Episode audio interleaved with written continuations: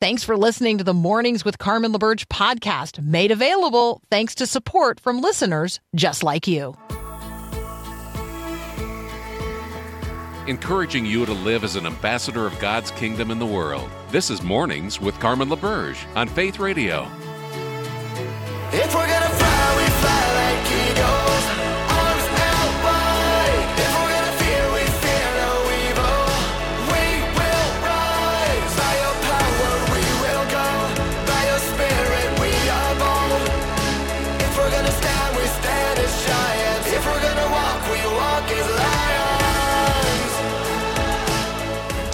Well, good morning. You have definitely had um, you have definitely had in your life a morning like I am having now, where that that throbbing pain in your head um, and the congestion in your mhm, sinuses and the uh, yes, I'll call it crud that seems to accumulate in the cough zone. I will call it. So you know, prayers appreciated this morning. Um, I would uh, I would very much like to feel better. I also recognize that I'm I'm blessed. I'm so blessed to have had um, a warm house to sleep in, and my power was on, and um, you know I could get up this morning and make a cup of tea. So I'm counting my blessings, and I am pleading with the Lord to heal my body. So welcome to Mornings with Carmen. I've been reflecting. Uh, well, as I've been pulling out um, the remaining decorations at my house. I don't know, for whatever reason, they didn't all actually like get out the weekend after Thanksgiving, which was the goal. And so um, the nativity has like finally just made it out of the box, which I know is a little embarrassing, but there you go. And it got me thinking about the things we include in the traditional nativity and the things we leave out, or the people we include in the traditional nativity and the people we leave out. So, you know, there's Mary and Joseph and the baby in the manger. Maybe you don't put the baby in the manger um, in your creche or in your nativity until the night of Christmas Eve. There's the donkey, the faithful steed, the donkey that Mary rode from Nazareth to Bethlehem. I'm sure you have one of those in your creche and your nativity. If you're thinking to yourself right now, hey, I could shoot Carmen a picture of my nativity or my creche, yes, you can. 877 933 2484. I'm sure you have shepherds and sheep, but you should think about that. Like, why do we include the sheep? It's really clear that the shepherds left the sheep in the field and ran to town. But you know, there you go. We've got shepherds and we've got sheep. We've got angels. We've got the natal star. Now, most of our um, nativity or creche scenes only have one angel. and in reality, we ought to have I mean, like our whole house should be filled with angels surrounding, um, surrounding the scene. But there are some things we don't include. We don't include Roman soldiers. We don't include Zechariah or Elizabeth or baby John. And you may say to yourself, well, well, there's no biblical evidence that any of those people were actually on the scene. Well, okay. Um, we don't include Simeon and Anna. We don't include um, the rabbi or the Pharisee who would have performed the related duties in the temple when Jesus was eight days old. And again, you're going to say, well, that's because they weren't there on that night. Okay, well, neither were the wise men, and we include them. And speaking of the Magi, we normally only include three of them because three gifts are named. But these guys would not have arrived for many months, and they would have likely numbered at least in the hundreds, maybe as many as a thousand. So your nativity, your creche is going to take way more than the top of your piano or, you know, the middle of your dining room table. It occurs to me we also do not include the flight to Egypt, nor the slaughter of the innocent boys in Bethlehem after the Holy Family flees. And, I think this is important to note, we staged the whole thing in a stable. Why do we do that? Well, we do it because of tradition. Um, we misread the word kataluma um, as if there were no room for them in the inn. It's really that there was no room for them in the guest room of the house, and therefore they were sheltered for the night um, near the manger in the first room of the house The manger would be the feed trough that would lead down into the portion of that first century house in Bethlehem where um, where the animals would have been gathered in, and their heat, the, their body heat, warms the house, and they're protected um, from any predators. And they are fed then through this manger that is connected both to the the family room, the first room of the house, and the room where the uh, where the animals would be kept overnight. So we read our own cultural experience of not being able to get a room, like a no vacancy sign, into a day and a time when there would have been no such thing in the little town of Bethlehem. So think about your uh, your creche, your nativity, and think about the characters in it as we read today's "Growing Your Faith" verse of the day. Where in the Word are you today? I am in Luke chapter one, verses forty-six to forty-eight. This is Mary speaking. My soul glorifies the Lord, and my spirit rejoices in God my Savior. For he has been mindful of the humble state of his servant. And from now on, all generations will call me blessed. Mary's Magnificat goes on. For the mighty one has done great things for me, Mary says. Holy is his name. His mercy extends to those who fear him from generation to generation. He has performed mighty deeds with his arm. He has scattered those who are proud in their inmost thoughts. He has brought down rulers from their thrones, and he has lifted up the humble. He has filled the hungry with good things, and he has sent the rich away empty. He has helped his servant Israel, remembering to be merciful to Abraham and his descendants forever, just as he promised our ancestors. This portion of scripture and includes this note that Mary stayed with Elizabeth for about three months, and then she returned home to Nazareth. So, if um, if you grew up in a non-Catholic or non-Orthodox uh, Christian family or home or church, chances are you you actually don't know a lot about Mary, but she is indeed blessed among women, and indeed blessed is the fruit of her womb. You're listening to Mornings with Carmen. Uh, our friend Nick Pitts is going to join us next. We're going to talk about an announcement that was made yesterday by the Vatican um, that is, it's just nothing short of uh, of world changing. And you're going to say to yourself that that sounds like it's possibly an exaggeration. Yeah, I, I don't think so. Um, something something shook loose yesterday, and we need to take note of it. You're listening to Mornings with Carmen.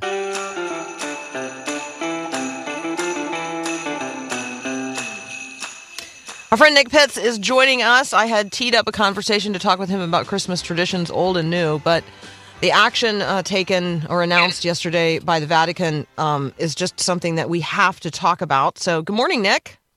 Good morning, Carmen. How are you this morning? Well, I'm I, I'm a little cruddy. I have a head cold, um, and uh, so yeah. So there you go. But I have a really good radio voice because of that. Uh, hey, I like it. I like it. Perspective. there you it's go. all perspective. It's it is all perspective, absolutely.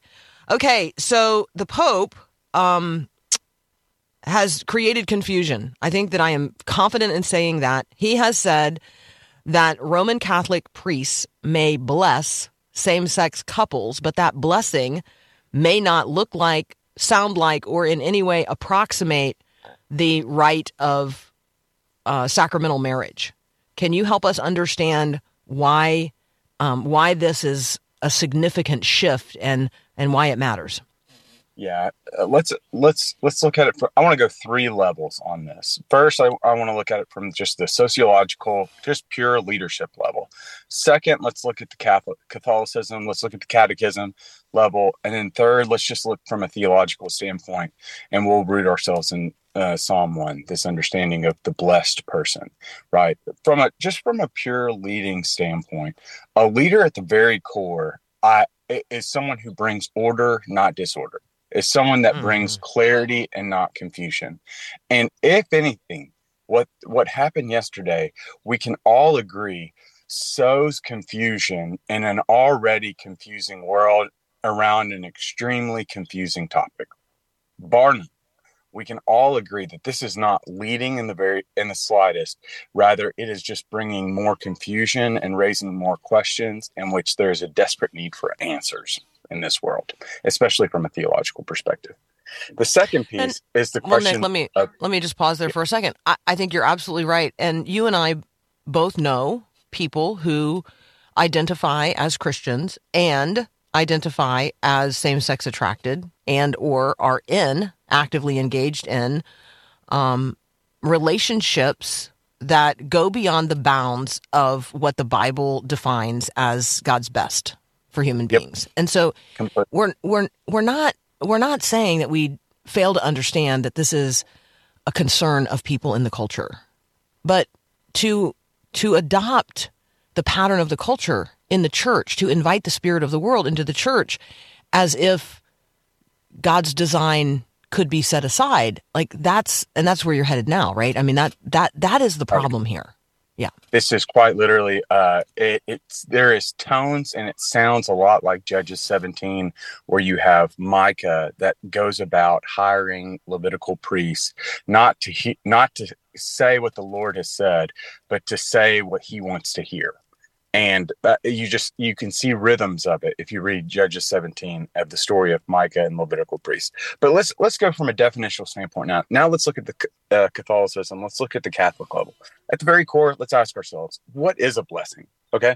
So, according to the Catechism of the Catholic Church, number uh, 1670, blessings are sacramentals because they prepare us to receive the grace of the sacraments and help us to grow in grace. Here, Second Peter 3, and also be closer imitators of Christ Jesus. Here, 1 Corinthians 11 1, right? They can, it's consists of prayer, a scripture, and sometimes a ritual sign. Blessings help are, are prepare us for the sacrament to receive grace. Now that we've got the Catholicism level, let's look at it from a theological level. To be blessed, what is it to be blessed? You can't help but go back to Psalm 1. So many of us cherish this psalm. It's the Psalm 1 where it's better to be tr- a tree planted by streams of living water whose leaf does not wither than chaff which blows to and fro, that is tossed about, that has no sustenance, and whose leaf is quite literally withered and without root. Right. And and the key part of being that tree that the psalmist talks about in Psalm 1 is the word of the Lord is his delight. Right. And so I, here's what makes it so confounding to me. And I and I'm open, I'm open to question. I just I don't understand how the Pope wants to bless something that is so clearly disregarding the scriptures. When in the scriptures, blessed is the person who delights in the law, not disregards the law of the Lord.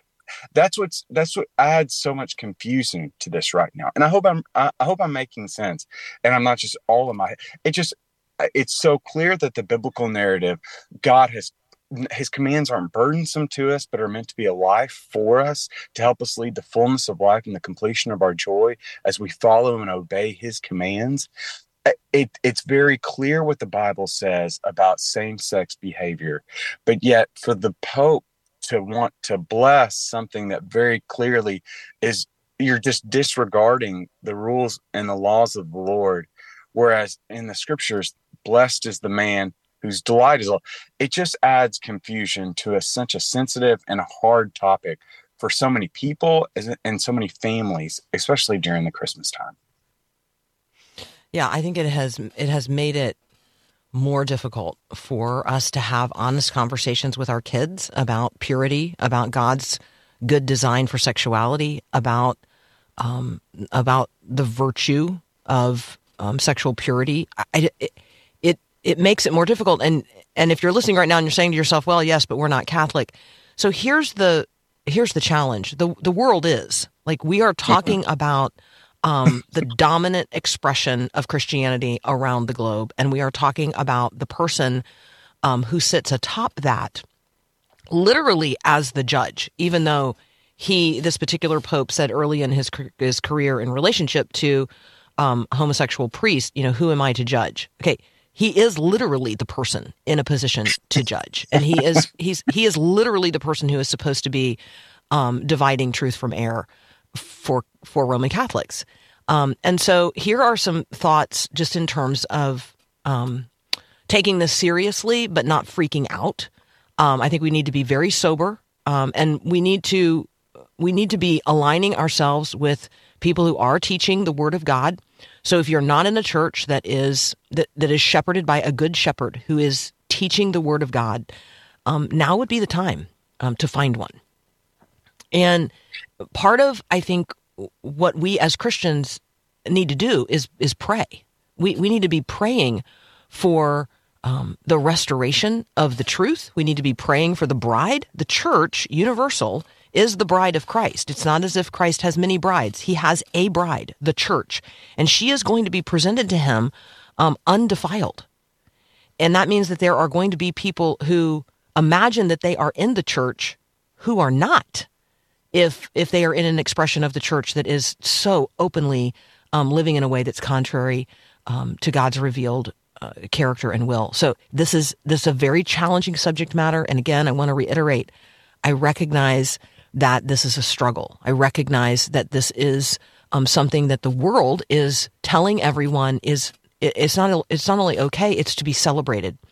And I know that the world is telling um, telling you if you are standing on the word of God and you are saying, this is what God has said. This is how God designed human relationships. This is how God articulates um, the male female relationship and, and how that is somehow mysteriously represented in, in marriage as the ultimate relationship that Christ is going to have with the church. Like, I don't pretend to understand all of that, but that's what the Bible says.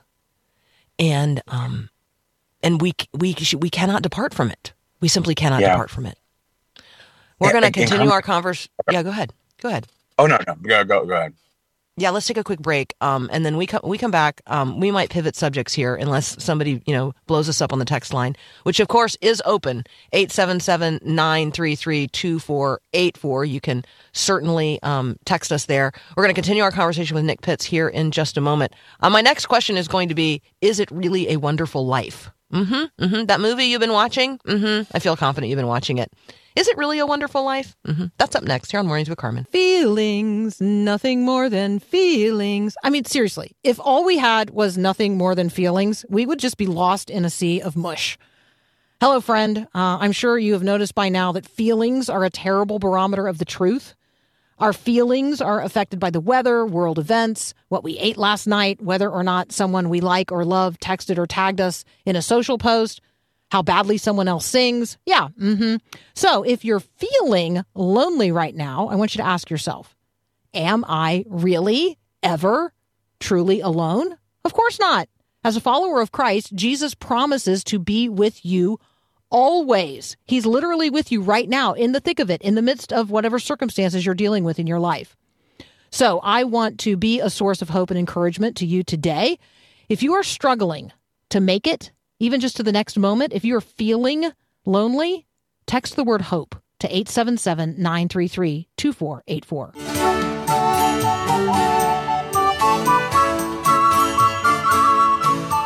Right, our friend Nick Pitts is here, and um, apparently, watching "It's a Wonderful Life" is not a Christmas tradition in his family. So go ahead and text me about that 877-933-2484. I, I yeah, like I teed up to- this question. I- I teed up this question because I saw it like asked uh, in social media, like, is it really a wonderful life? And people were chiming in about um, the the blessing of of giving in times of hardship, of seeking out people who needed um, you know, somebody to come and find them in their hour of need, like all these searching things. And I'm thinking, that's just like one of my least favorite movies of all time. So I'll ask Nick because he's so positive, and then come to find out you haven't watched it. Like you literally have never watched it. Skips I a generation. I, I have to I have to add some clarity here. I, it's been on in the background, but my family, I you know, we all have our traditions. My family typically tends to uh, uh, gravitate more towards the Christmas vacation, Four Christmases movie in the background than It's a Wonderful Life. But Nice. that's just, and I know, I know that I have greatly offended the vast majority, not only of your listeners, but also of the American public. And so my apologies. But you know what? To each their own. Let's let's celebrate the fact that you've got a cousin. We all have that cousin Eddie and misery loves company that we're going to have to put up with this holiday season. Um, Paul Perot is with us, and he loves "It's a Wonderful Life." Would you, Paul, like to point out a couple of things that you love about the movie? Okay. I understand its viewpoint when it comes to angelology is severely flawed when you compare it to scripture. There's that aspect.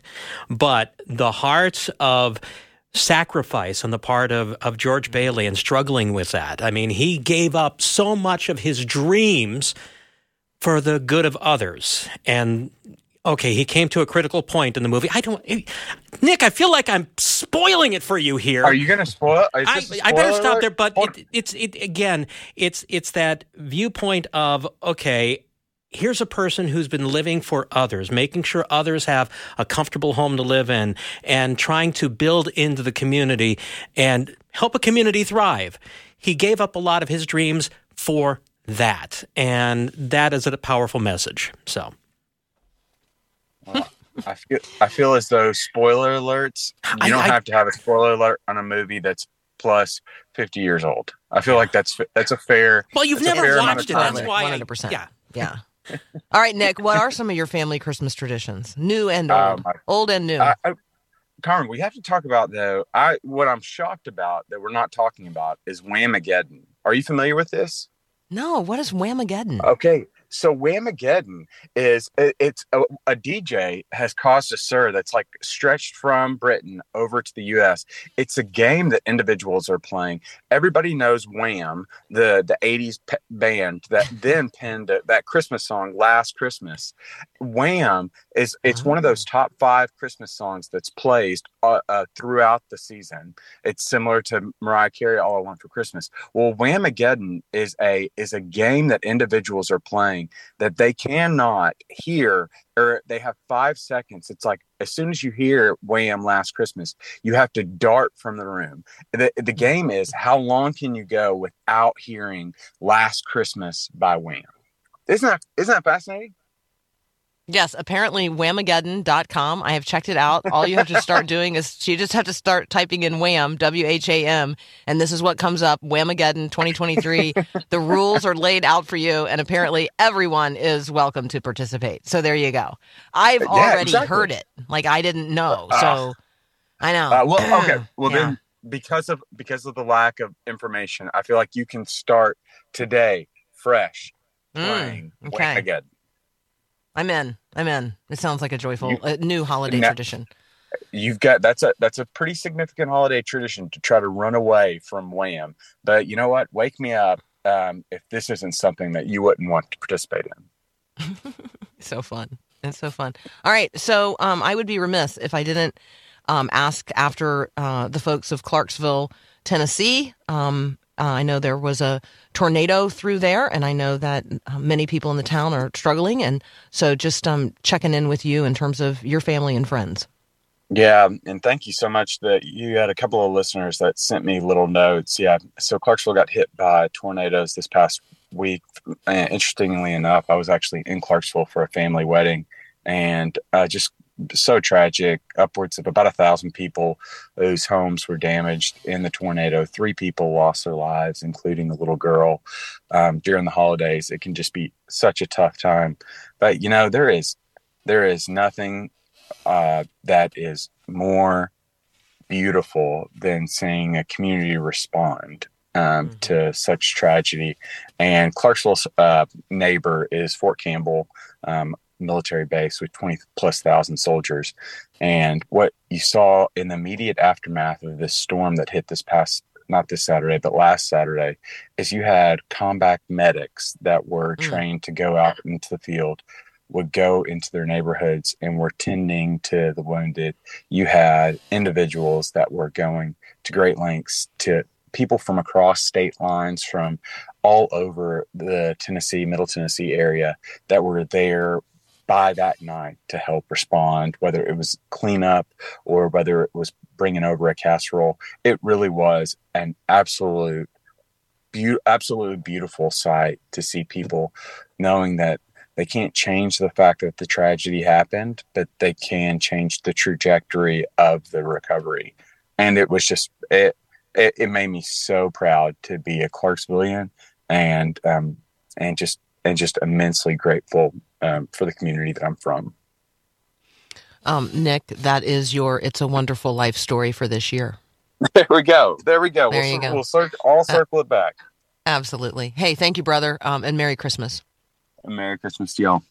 Yeah.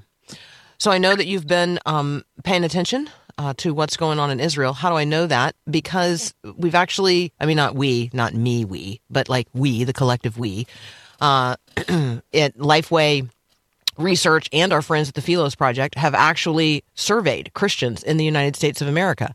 And nine out of 10, nine out of 10 Christians in the U.S. have been keeping up with the current war between Hamas and Israel um, according to this most recent study.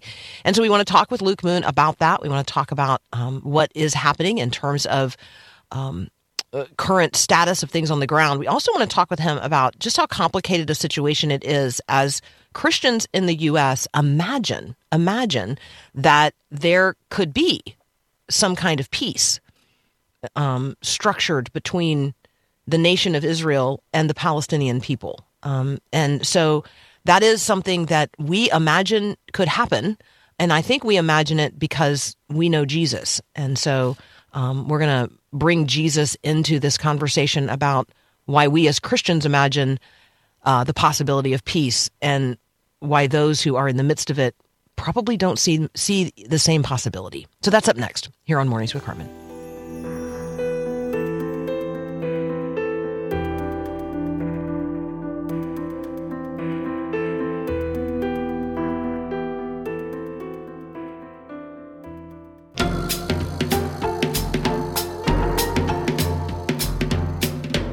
Our friend Luke Moon is joining us now from the Philos Project. The Philos Project uh, exists to promote positive Christian engagement in the Near East. They work with leaders, they build community, they take action in the spirit of um, of the Hebrew tradition. And so we love to talk with Luke about what is happening, uh, particularly in Israel. And so, Luke, welcome back to Mornings with Carmen. Thank you. Good to be here. You guys at the Philos Project engaged with Lifeway uh, research and you ask Christians in America, you know, like, hey, are you actually paying attention to what's going on? Um, and what do you think about it? So can you um, can you read us in um, on what you guys have learned? Yeah, it was, uh, you know, one of the things I wanted to find out was where Christians were at with, you know, the, you know, wanting ceasefire with the war. Were they following it? How were they getting their news? What all that sort of stuff. How many of them are know, listening to Mornings with Carmen? I mean, right? Exactly. We, I mean, that was exactly. totally one of the questions, and it was a lot. That was, uh, you know, scientifically. Um, but it, yeah, it was, it was, you know, I think it was very close to what you would find if we polled the average American. I think, you know, I think there was, you know, I was surprised. A couple of points surprised me. Um, we asked about, you know, the conflict, the, the ceasefire. who- You know, what do you what do you expect on the ceasefire front? You know, and about thirty percent, twenty nine percent were supportive of just you know negotiate with Hamas and make a peace fire, a ceasefire. Um, but seventy percent were more, you know, they recognize that Hamas is a is a real bad player. So let's not let's not it's it's not important for Israel to do that. But it's but one of the interesting data points on that question specifically was there was a 14% difference between how men and women answered that question. Hmm. Uh, women were were much more uh, uh, op- wanted to see the ceasefire happen than men, and it, by a like I said, a 14% difference, which is pretty significant, I think. Um, Yeah, I think so too. and and I, and I think it's you know men and women see war differently and violence. I, you know, I had this conversation with lots of women since this came out, and you know they they I think the the images of civilians and you know people suffering, uh, I think is you know, women are re- more responsive to that. That's, my that's my interpretation, or at least the interpretation I've been given by women. So. Um, uh, It's interesting. The other yeah, go ahead. yeah.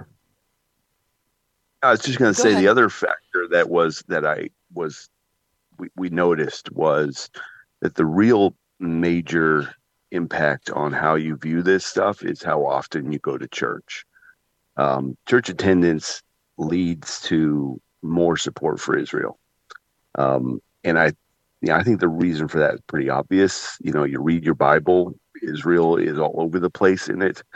And I think it just kind of creates this understanding that oh, you know, they were there before, they're there now. You know, it's uh, you know, the Philistines. You know, it's like there's enough. There's there's kind of knowledge to hang your hat on, um, Mhm. and I and I think that that really does significantly matter. Um, you know, as we're seeing on on really all the polling coming out these days on this conflict, is that the you know there is a real issue with the young people. If I would, you know, it's the we don't get into you know whether or not they support Hamas or whatever, but there still is a uh, only half of them, eighteen to to twenty nine year olds are are showing support for Israel. Mind you, that's it's half, which is and it's it's Christians, so it's more than what we're almost more than what we're seeing in the in the average population. But it is it is significant. So those are some takeaways for us. I do think there there is a significant generational um, divide just in terms of the conversations that I have with people. Um, Yeah. There's so much more background. I have to be so much more patient. I have to tell so much more history. I have to um, I have to be committed to remaining non-defensive in my conversations with younger adults when I'm having these conversations um, because they are obviously getting information from sources that are not um, honest about the history um, uh, in some cases, and they have a they have been equipped and empowered with a lot of visual, um, graphic, devastatingly horrible images. Yeah. and Yeah. and that you know that heavily in, influences how you feel about something, and so then it turns into a feelings conversation and not a not a conversation about maybe historical reality and geopolitical reality. And uh, Luke, I think that's actually the hard part. Like, right? How do Yeah. um, you know, how do we as average, just average people, um, everybody is paying attention to what is happening and everybody has a view of it. Um, Yeah. And there are some people who actually think it's, you know, like America's responsibility to press in and resolve it. Um, I've read the book Right. and that is just not, it's just not our place to, to imagine that we're going to resolve um, this kind of historic conflict between two people groups that has existed since Old Testament times. Yeah, no, it's it is a real that's you know that is the real challenge, and it's the challenge I think that you know not only people like us is trying to figure out, but even within the Jewish community, et cetera, beyond us is there is a real awareness that um, the information that is coming out is is and the way it's coming out and the way people are consuming it. I mean, I'm here at or I'm, I'm leaving uh, Phoenix, and I was here for the Turning Point uh, USA thing called AmFest, which is, you know, they, it's like 70% Gen Z, which is shocking to me. And there's like 13,000 people. So it's mo- and and most of the people that came by, I was I was hanging out with some guys at a booth that was, eh, you know, that was like had a bunch of Israel stuff on it, and we had some people, some some young guys come by, and they picked a fight with us by bringing up some obscure the, the sinking of the USS Liberty in 1967. And I'm like, and and I was like, what the heck? Like, where, where did you get that? Like, that's your, you know, that was their driving point. Was that you know the, the U.S. or Israel accidentally sunk this ship, a bunch of people died, and if if that happened, you know, if we if any other group had done that to us, we would have like you know bombed them to oblivion. That was their argument, but would not with the Jews. And I'm like, really? Like, where does that come from? And they wouldn't answer me on that point. I was trying to get like, you know, what TikTok guy are you listening to that's feeding you mm-hmm. that? Just, I mean, and you got to go back 50 years to pick your, you know, to find your point of conflict with Israel. Really, it's like it's a bit much, but it just shows like there is, you know, there is people get in their bubbles. People are getting, and then there's a, you know, increasingly small circle of people that you listen to they all seem to listen think like you um you know the the, the dating apps uh make sure that you only you only date people who think like you and it it just creates this kind of very um very tight circle of of information and people you trust to give you that information The So Luke, is- most. Oh, go ahead. Yeah, I was just gonna say the problem is is that this it's it's there's a lot of complex information. There's some simple information, but there's also some complex stuff. And if you don't have any outside sources other than your own circle, you're you're just gonna not see it. It's it's Yeah. a very weird moment we're in on that. So there's a lot of people whose entire their their the the sum total of the information that they have about the Red Sea is that Moses led the people uh, across it on dry land um, in the Exodus. Like that for some people, that is the sum total of information they have. Um, and so when you pull up a map of the region, the Red Sea actually goes all the way from Yemen up to Egypt and Israel. And Yeah. so we only think about that tiny little narrow part way up there um, between Israel and Egypt. Um, or yeah, I mean, I, right? That's that's where we think of the Red Sea. We don't think of the whole Red Sea that's between Sudan and Saudi Arabia, um, or you know, that goes down there to Yemen. Um, and so when we hear or when we read about the United States and the UK warships shooting down 15 terrorist attack attack drones in the Red Sea, we are talking about a different front um, on this same war. Is that correct? Yeah, yeah. No, it's and it's it's a very strange. I mean, it, again, we, one of the things that we always got to keep in mind is that there's a backdrop of of a is, uh, Islamic civil war between the Sunni and Shia, between the like the Iranian backed groups and the Saudi backed groups, and Yemen is one of those places where uh, it's it's a it's a key strategic strait uh, kind of situation, a narrow point in which you know ships have to pass through, uh, and there is a terrorist organization in charge of a country that is uh, shooting at at at U.S. and and uh, UK warships, shooting at tankers, um, trying to uh, take and capture uh, ships that are coming through, um, and it's it's getting worse. Uh, but day by day, it's getting worse. And at some point, uh, the U.S. is going to have to respond pretty aggressively, uh, and they haven't done it yet. But but there's there's a there's a limitation to the tolerance of the Biden administration on this, and the, the Department of Defense is itching for a confrontation because they're tired of sh- shooting down attack drones. You know, they want to take out the place where they're coming from. But as, of yet, the U.S. administration has has not given permission for for the Department of Defense to do that.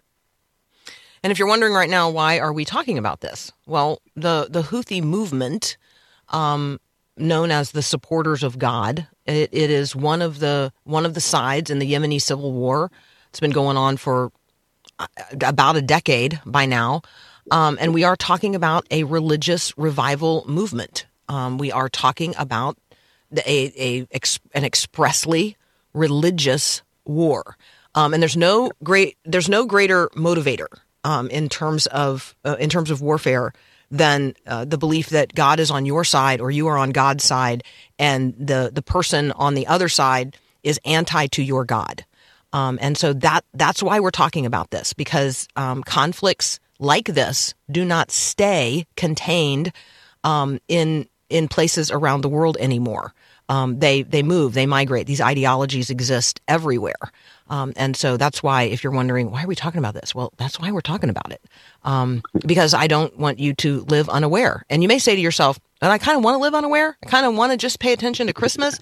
we don't have the privilege. Um, we just don't have that privilege uh, of only paying attention to the things that make us happy um, or fill our cup. Um, because as Christians, we have been granted the privilege of prayer. We've been granted the privilege of knowledge and understanding. We've been granted the privilege of serving as ambassadors of the King and the kingdom. Um, and so we have a responsibility. And so, you know, even though I too might like to just focus on the fact that Oreo is coming out with a gluten free um, uh, cookie not just the gluten free Oreo cookie, traditional Oreo cookie, but now a gluten free golden Oreo cookie. I mean, I might really have wanted that to be the subject matter for today, but you know, Wow. sadly, it's not. We have to talk about other things. Luke Moon's going to be with us uh, here through the break. We'll be right back. You're listening to Mornings with Carmen. Listen to Faith Radio live or on demand no matter where you go. Download the free Faith Radio app at your app store today.